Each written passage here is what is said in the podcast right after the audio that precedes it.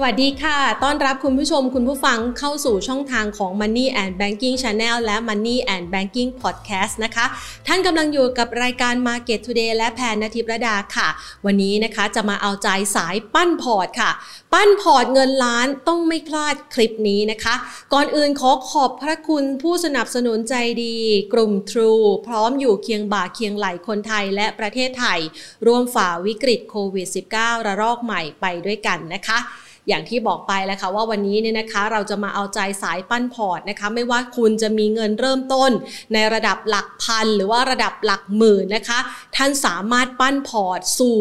พอร์ตเงินล้านได้เพียงแค่ทำตามขั้นตอนต่างๆ ดังต่อไปนี้ค่ะ มาพูดคุยกันนะคะ เกี่ยวกับเรื่องราวของการลงทุนนะคะ สิ่งแรกเลยนะคะที่คุณผู้ชมอยากจะมีพอร์ตเงินล้านนะคะ ก่อนหน้านี้หลาย ๆ คนติดกับดัก บอกว่าเข้ามาในตลาดหุ้นไทยหวังนะคะ เพียงแค่เงินกำไรวันละพันสองพันได้วันละพันสองพันสามสิบวัน หรือว่า 20 วันเนี่ยนะคะ ก็ได้สักประมาณ 20,000 ถึงถึง 60,000 ก็อาจจะเป็นได้นะคะ แต่ถ้าหากว่าคุณไม่ได้เชี่ยวชาญ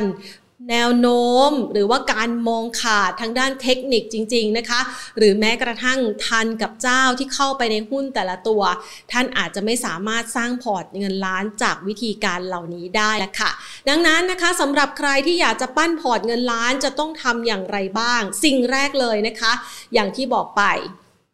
หลาย ๆ ครั้งเราพูดคุยกันนะคะว่าเราจำเป็นจะต้องมีการจำกัดผลขาดทุนให้ได้น้อยที่สุด และรักษาเงินทุนของเราเอาไว้ให้ปลอดภัยมากที่สุดนะคะ การลงทุนก้าวแรกจึงต้องมีก้าวย่างที่มั่นคงค่ะ อันดับแรกเลยนะคะ แนะนำเลยคือต้องโฟกัสนะคะ หรือว่าเจาะลึกลงไปในตัวหุ้นที่เรามั่นใจและลงทุนในพอร์ตของเรา เพียงแค่ 4-5 ตัวเท่านั้น เราจะได้มีเวลานะคะ ในการทำการศึกษาหุ้นเป้าหมายของเรา แล้วก็คัดเลือกหุ้นเหล่านั้นเข้าสู่พอร์ตของเรานะคะอ้าวเขียนเป็นแผนผังเอาไว้ก่อนเลยนะคะ วิธีการนะคะที่จะเป็นแนวทางนะคะ แนวทางในการสร้างพอร์ต เงินล้านนะคะ แนวทางที่หนึ่งค่ะโฟกัสนะคะ ก็คือเราจะต้องทำโฟกัส กรุ๊ปนะคะ ก็เจาะลึกไปเลยค่ะว่ารายตัวหุ้นเนี่ยนะคะ มันมีตัวไหนที่เราสนใจ แล้วก็คัดหุ้นตัวเด่นๆเหล่านั้นนะคะ เพียงแค่ 4 ถึง 5 ตัว เพื่อที่จะเข้ามาในพอร์ตการลงทุนของเรานะคะอืมสองค่ะ อย่างที่บอกไปนะคะว่า อย่าติดกับดักความโลภนะคะ อ่า บอกไว้เลย อย่า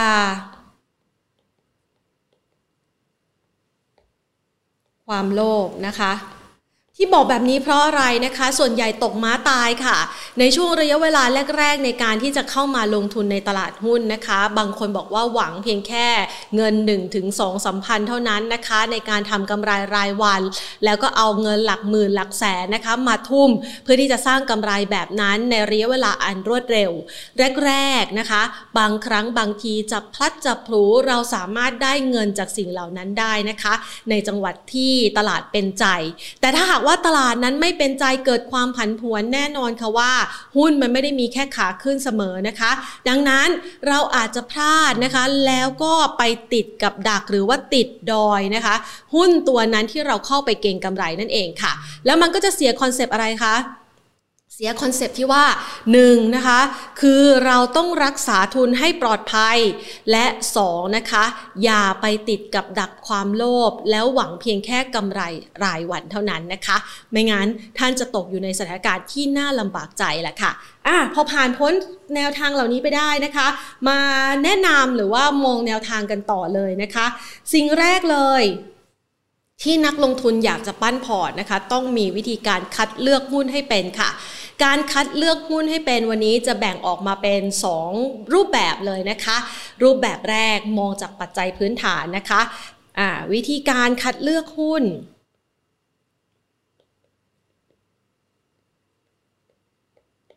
แน่นอนนะคะว่าเวลาที่เราคัดเลือกหุ้นอย่างที่เราเคยแนะนำในคลิปก่อนหน้า ถ้าหากว่าท่านไปลองย้อนฟังนะคะ ใช้ระยะเวลาไม่นาน ท่านจะสามารถสร้างความเชี่ยวชาญในการลงทุนได้นะคะ สิ่งแรกที่เราแนะนำแล้วก็เป็นวิธีการที่หลาย ๆ ท่านนำไปใช้อยู่แล้วนะคะ นั่นก็คือเลือกหุ้นนะคะ หุ้นที่ถูกและดีนะคะ ก็คือค่า PE ตาม แต่มองแล้วแนวโน้มอนาคตของบริษัทเหล่านั้น ยังมีอนาคตที่น่าสนใจและก็สดใสรออยู่นะคะ แล้วจังหวะช่วงที่มีการแพนิคหรือว่าแรงเทขายแรงๆ ท่านก็อาจจะมีโอกาสเข้าไปช็อปหุ้นเหล่านี้นะคะ กับ 2 ค่ะ เลือกหุ้นที่เป็นเพชรอะเราเคยพูดไว้แล้วนะคะ หุ้นแพง แต่ดีมีโกรดนะคะ ก็คือหุ้นเนี่ยนะคะที่ราคา แพง แพงทำไมยังซื้อล่ะ เพราะเรามองเห็นว่าในอนาคตข้างหน้า 2-3 ปีต่อจากนี้เขายังสามารถเติบโตได้จากวันนี้อีกหลายเท่า ดังนั้นการเข้าไปซื้อนะคะ ณปัจจุบันจึงมีความคุ้มค่าต่อการสร้างการเติบโตในอนาคตในตัวราคาหุ้นนั่นเองค่ะอ่านะคะ 3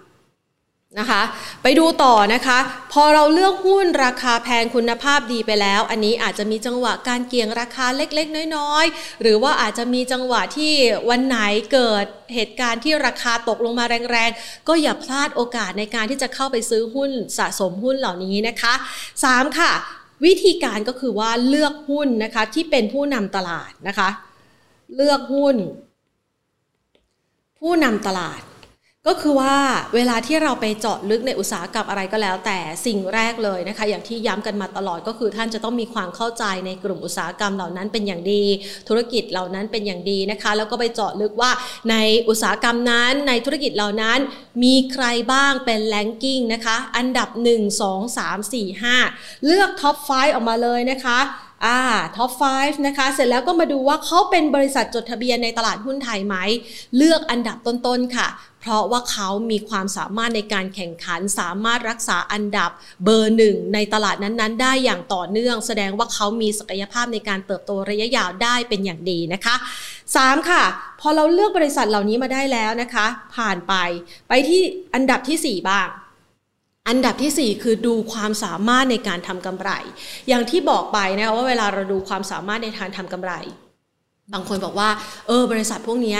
สามารถสร้างรายได้เติบโตมาอย่างต่อเนื่องนะคะ แต่บางทั้งบางทีรายได้ที่เข้ามามันไม่ได้จัดสรรเป็นกำไรให้กับบริษัทนะคะ ดังนั้นสิ่งที่เป็นเนื้อแท้ และการเติบโตที่แท้จริง ท่านจะต้องมองเพียงแค่ความสามารถนะคะ ในการทำกำไรนะคะ ดูเลยนะคะ EPS นะคะ โดยเฉพาะอย่างยิ่งตัวกำไรสุทธิของเขานะคะ เติบโตอย่างต่อเนื่องหรือไม่นะคะ ยิ่งกำไรเติบโตเป็นอัตราเพิ่มขึ้นมากเท่าไหร่ แสดงให้เห็นถึงศักยภาพความสามารถในการแข่งขันที่สูงขึ้นมากเท่านั้นนะคะลำดับต่อมาลำดับที่ 5 ค่ะ ไม่ใช่เพียงแค่การสร้างกำไรจากการดำเนินธุรกิจได้เท่านั้นนะคะ สิ่งที่จะต้องมีควบคู่กันไปในบริษัทที่ควรจะมีอยู่ในพอร์ตของเราคือความสามารถในการรักษาส่วนแบ่งการตลาดนะความสามารถนะคะ ในการรักษาดี๋ยว นะคะแพนขออนุญาตลบชอบจดตัวย่อเสมอเลยนะคะในการรักษา ส่วน แบ่ง การตลาด หรือ Market แชร์นะคะอะยิ่งถ้าหากว่าเขาเนี่ยไม่สูญเสียส่วนแบ่งการตลาดให้ใครเลย ถือว่าเขารักษาความเป็นผู้นำได้อย่างแท้จริงค่ะ และมีโอกาสเติบโตได้อย่างต่อเนื่องนะคะ มาดูอันดับที่ 4 กันบ้าง อันดับที่ 5 ไปแล้ว อันดับที่ 4 ไปแล้วนะคะ ไปดูอันดับที่ 6 นะคะ ยิ่งเป็นหุ้นที่มี free float ต่ำนะคะนี่ free float ต่ำก็หมายความว่าตอนนี้เป็นหุ้นที่อยู่ในมือของเจ้าของซะเป็นจำนวนมากส่วนใหญ่แล้วเจ้าของจะถืออยู่ มีสัดส่วนที่นักลงทุนรายย่อยถือน้อยนะคะ นั่นหมายความว่าอะไรหมายความว่าเมาเนี่ยที่เข้าไปเพื่อที่จะผลักดันราคาโอกาส ในการเข้าถึงนั้นยังมีอยู่ค่อนข้างต่ำดังนั้นหุ้นตัวไหนก็แล้วแต่ที่มีฟรีโฟลดต่ำมีแนวโน้มการเติบโตสูง เวลาที่เราเห็นโอกาสในการผลักดันราคา มันจะได้เห็นโอกาสในการไปได้เร็วและก็แรงกว่าหุ้นตัวอื่นๆ นั่นเองแหละค่ะอะดูจากคุณสมบัติเหล่านี้นะคะ สรุปมาให้แล้วทีนี้เราไปดูบ้าง อันนี้เนี่ยเป็นคุณสมบัตินะคะที่ นักลงทุนนะคะ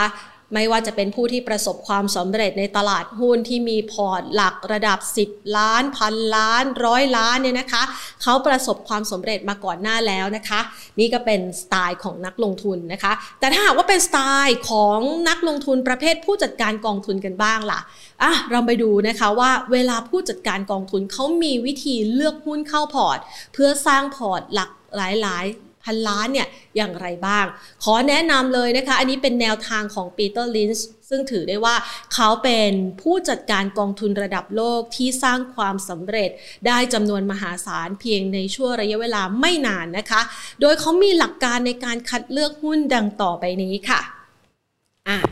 แผนดูให้นะคะ มันเป็นรูปแบบของการคัดเลือกหุ้นที่เรียกว่า winning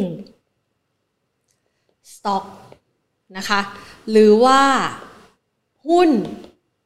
ผู้ชนะนั่นเองค่ะอ้าวหลาย ๆ คนเวลาที่เราฟังสัมมนานะคะ หรือแม้กระทั่งการจั่วหัวจากการพูดคุยสัมภาษณ์กับอีกหลาย ๆ ท่านนะคะ เขาก็จะมีวิธีการหาหุ้นผู้ชนะในตลาดในช่วงระยะเวลาที่แตกต่างกันออกไปนะคะ แต่ว่าไอ้ตัวหุ้นผู้ชนะที่บอกไปเนี่ยมันมีคำนิยามและมีคุณสมบัติ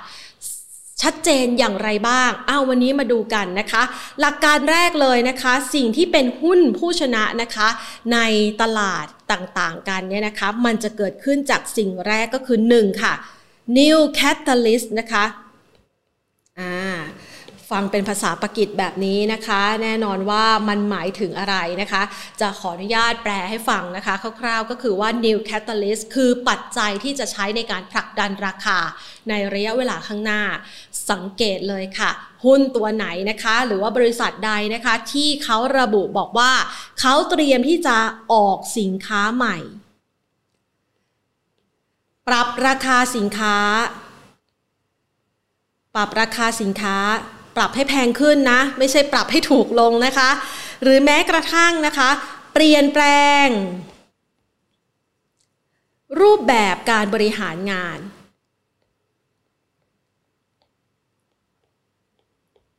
นะคะ เปลี่ยนโจทย์ในการทำธุรกิจนะคะ เปลี่ยนโจทย์ บวกกับ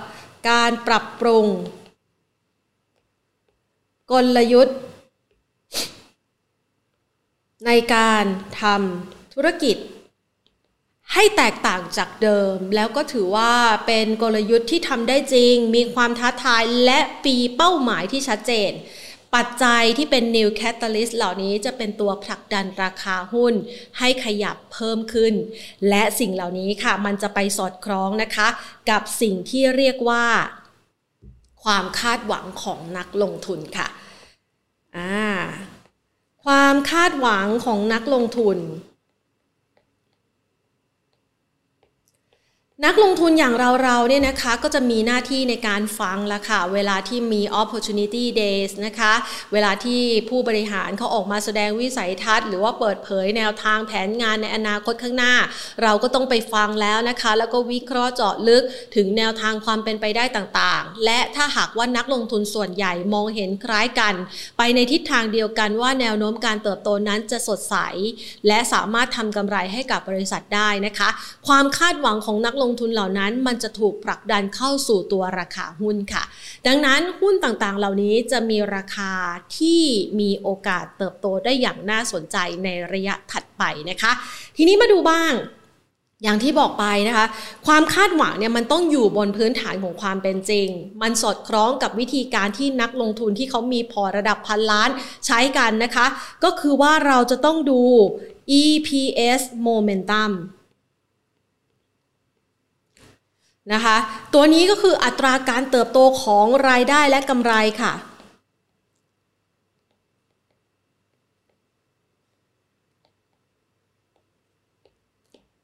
อ่า นะคะ คือจริงๆแล้วเนี่ยจะบอกว่าไอ้ตัวรายได้เนี่ยนะคะ หรือแม้กระทั่งกำไร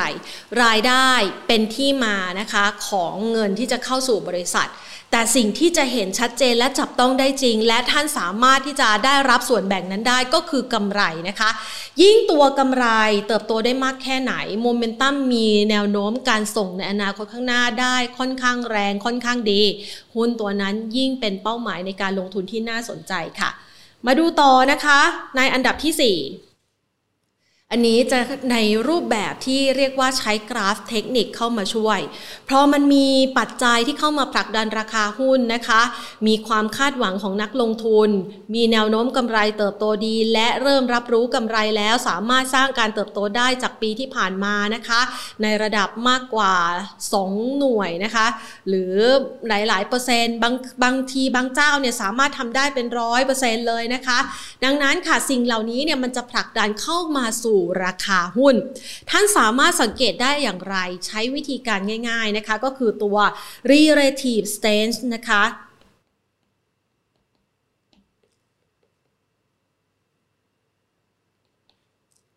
คล้ายๆกับวิธีการดู RSI เนี่ยแหละค่ะ มันจะเป็นตัวที่บ่งชี้นะคะ ถึงความแข็งแกร่งของราคา สัมพันธ์ไปกับความคาดหวังของนักลงทุน ซึ่งล้อไปกับแนวโน้มการเติบโตของธุรกิจ ยิ่ง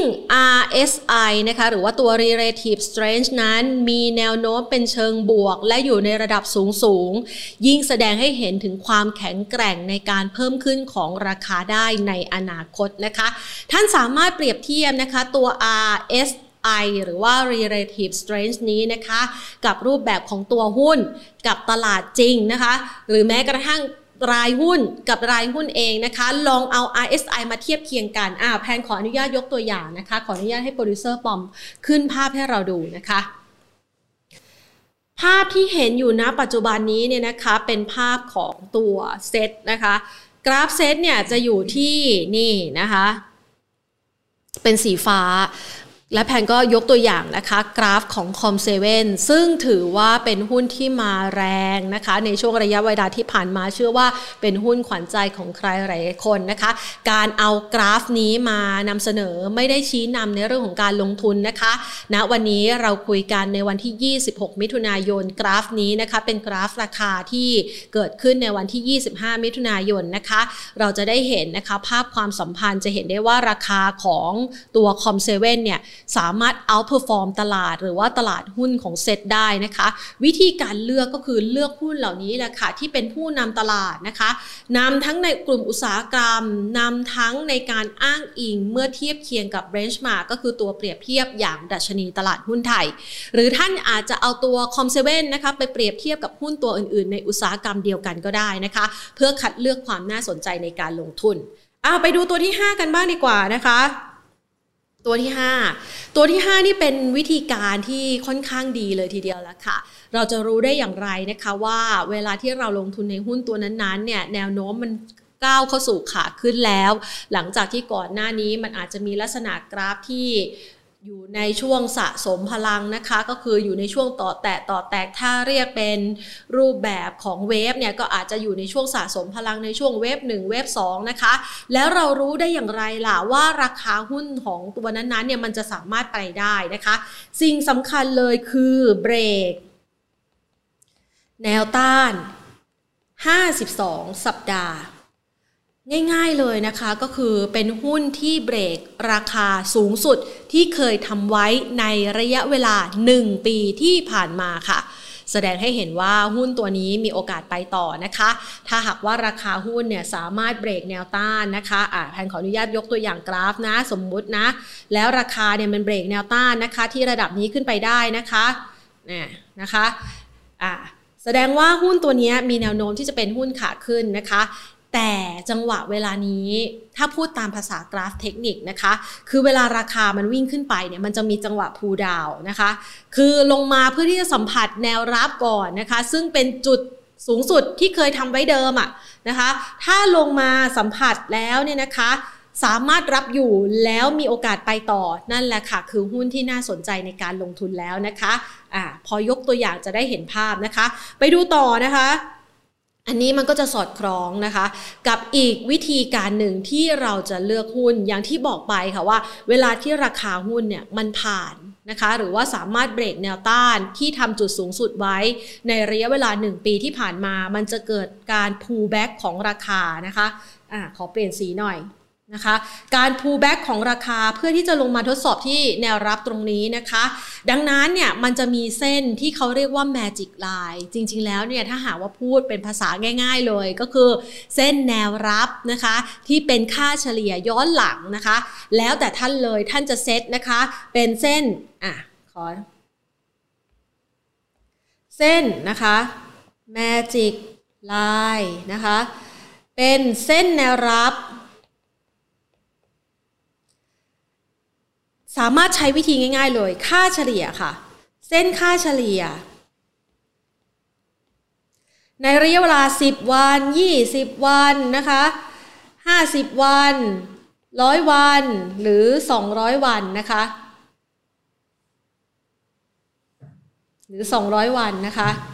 อ่าพอเราเห็นค่าเฉลี่ยแบบนี้นะคะ ถ้าหากว่าราคาเนี่ย สามารถที่จะวิ่งเหนือแนวต้านที่ระดับ 52 วีคหรือว่า 1 ปีที่ผ่านมา แล้วมันปรับตัวลงมานะคะ เพื่อที่ทดสอบแนวรับใดก็แล้วแต่ของเส้นค่าเฉลี่ยเหล่านี้นะคะ แล้วรับอยู่มีโอกาสปรับตัวขึ้นต่อค่ะ และอย่างที่เคยบอกไปนะคะ วิธีสังเกตหุ้นขาขึ้นง่ายๆนะคะ เพื่อที่จะปั้นพอร์ตการลงทุนของเรา คือเส้นค่าเฉลี่ยอายุสั้น ตัดเส้นค่าเฉลี่ยอายุที่ยาวกว่า แสดงให้เห็นถึงแนวโน้มขาขึ้นของหุ้นตัวนั้นๆนะคะอะมาพอพูดแบบนี้เริ่มเห็นภาพชัดเจนมากยิ่งขึ้นแล้วใช่ไหมคะว่าท่านจะคัดเลือกหุ้นเหล่านี้ แล้วสามารถที่จะทำให้พอร์ตของท่าน เติบโตในระดับจากหลักพัน หลักหมื่น สู่ระดับหลักแสนหลักล้านได้อย่างไรอะมาดูกันค่ะ หลังจากคัดเลือกหุ้นที่เป็นตัว top cream ไปเรียบร้อยแล้ว มันก็ต้องมีวิธีการในการที่จะทำให้พอร์ตโตนะคะ วิธีการทำให้พอร์ตโตหนึ่งเลยค่ะ เวลาที่เราดูหุ้นเหล่านี้นะคะ มันอาจจะมีจังหวะนะคะในการพักฐานหลาย ๆ ครั้ง เวลาที่สังเกตนะคะ หุ้นที่มีแนวโน้มขาขึ้น ส่วนใหญ่แล้วเนี่ยนะคะ มันมีจังหวะแบบนี้ อ่านะคะหุ้นขาขึ้นนะคะ มันมีจังหวะของการปรับพักฐานอยู่แล้วนะคะ ช่วงเวลานี้นะคะ ช่วงเวลานี้นะคะ นะคะในช่วงเวลาจังหวะต่างๆ เหล่านี้เนี่ยนะคะให้ท่านลองสังเกตดูค่ะ ส่วนใหญ่แล้วนะคะหุ้นที่เป็นขาขึ้น ราคาปรับขึ้นไปสัก 20 25 หรือ 30%นะคะมันจะเริ่มมีแรงปรับพักฐาน ซึ่งจังหวะของการปรับพักฐานนั้นใช้ระยะเวลาค่อนข้างนานนะคะ เชื่อว่าท่านหลาย ๆ ท่านเนี่ยถ้าลงทุนในตลาดหุ้นย่อมรู้ดีว่าตัวราคาหุ้นเนี่ยมันจะไม่เหมือนสินทรัพย์อื่น ๆ ที่เคลื่อนไหวค่อนข้างหวือหวารวดเร็วแล้วก็รุนแรงนะคะ ดังนั้นค่ะ ตัวหุ้นเนี่ยนะคะมันจะใช้ระยะเวลาในการสะสมกำลังนะคะ แล้วก็รับรู้ข่าวสารต่างๆ เวลาที่ราคาหุ้นเนี่ยวิ่งไปนะคะ วิ่งขึ้นไป 20-25%หรือมากกว่านะคะ หรือมากกว่านี้อีกนะคะ ก็เป็นจังหวะหนึ่งที่ท่านสามารถจะใช้วิธีการนี้ค่ะ rebalancing พอร์ตการลงทุนของท่านนะคะ rebalancing ของพอร์ตการลงทุนอ่าที่ต้องบอกแบบนี้เพราะอะไรนะคะ เพราะว่าบางครั้งเนี่ยหลาย ๆ คนรู้สึกชื่นใจกับตัวหุ้นที่ราคาวิ่งขึ้นไปนะคะ แล้วก็รู้สึกว่าโอ้พอร์ตฉันโต โตแล้วโตอีก โตแล้วโตอีกนะคะ แต่ลืมไปว่าหุ้นเหล่านั้นมันมีโอกาสปรับพักฐานเช่นเดียวกันนะคะ ดังนั้นค่ะ เวลาที่ หุ้นในพอร์ตของเราโต เราก็ต้องมีการล็อกกำไรนะคะ วิธีการล็อกกำไรท่านอาจจะจัดสรรส่วนหนึ่งค่ะ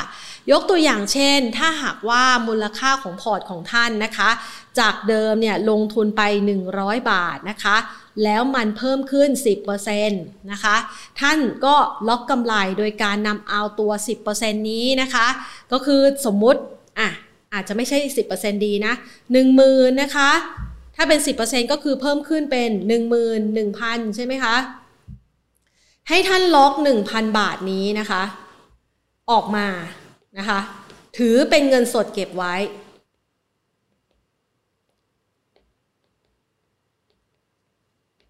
ที่เหลือ let profit run ไปค่ะ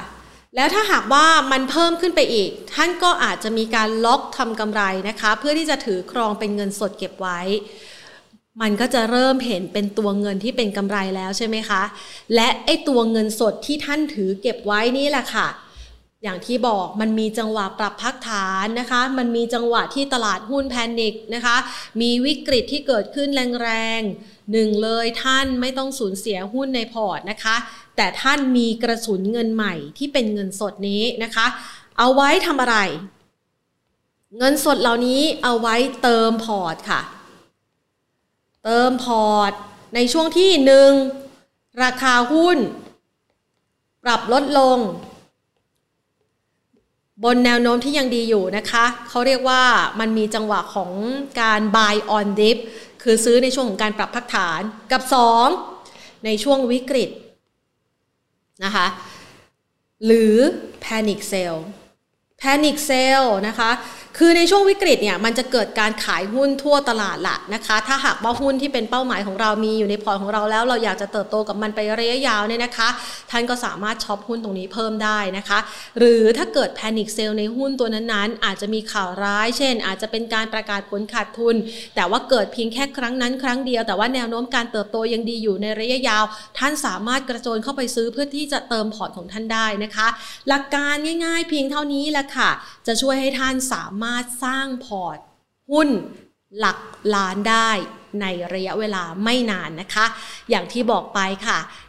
อยากจะย้ำเลยนะคะว่าอย่าติดกับดักความโลภหวังเพียงแค่เงินหลักพันนะคะ2,000 3,000 รายวันนะคะ แต่ท่านสามารถสร้างพอร์ตการเติบโตในระยะยาวของท่านได้นะคะ ด้วยเงินหลักพันหลักหมื่น เพียงแต่ว่ามันต้องมีกลยุทธ์และวิธี และที่สำคัญการลงทุนต้องใช้ระยะเวลาสติ และข้อมูลความรู้ที่ละเอียดและเข้าใจในการลงทุนละค่ะ ฝากเอาไว้นะคะ เรื่องราวเหล่านี้ยังมีมาเสิร์ฟกันทุกๆวันนะคะ วันนี้หมดเวลาแล้วลาไปก่อน สวัสดีค่ะ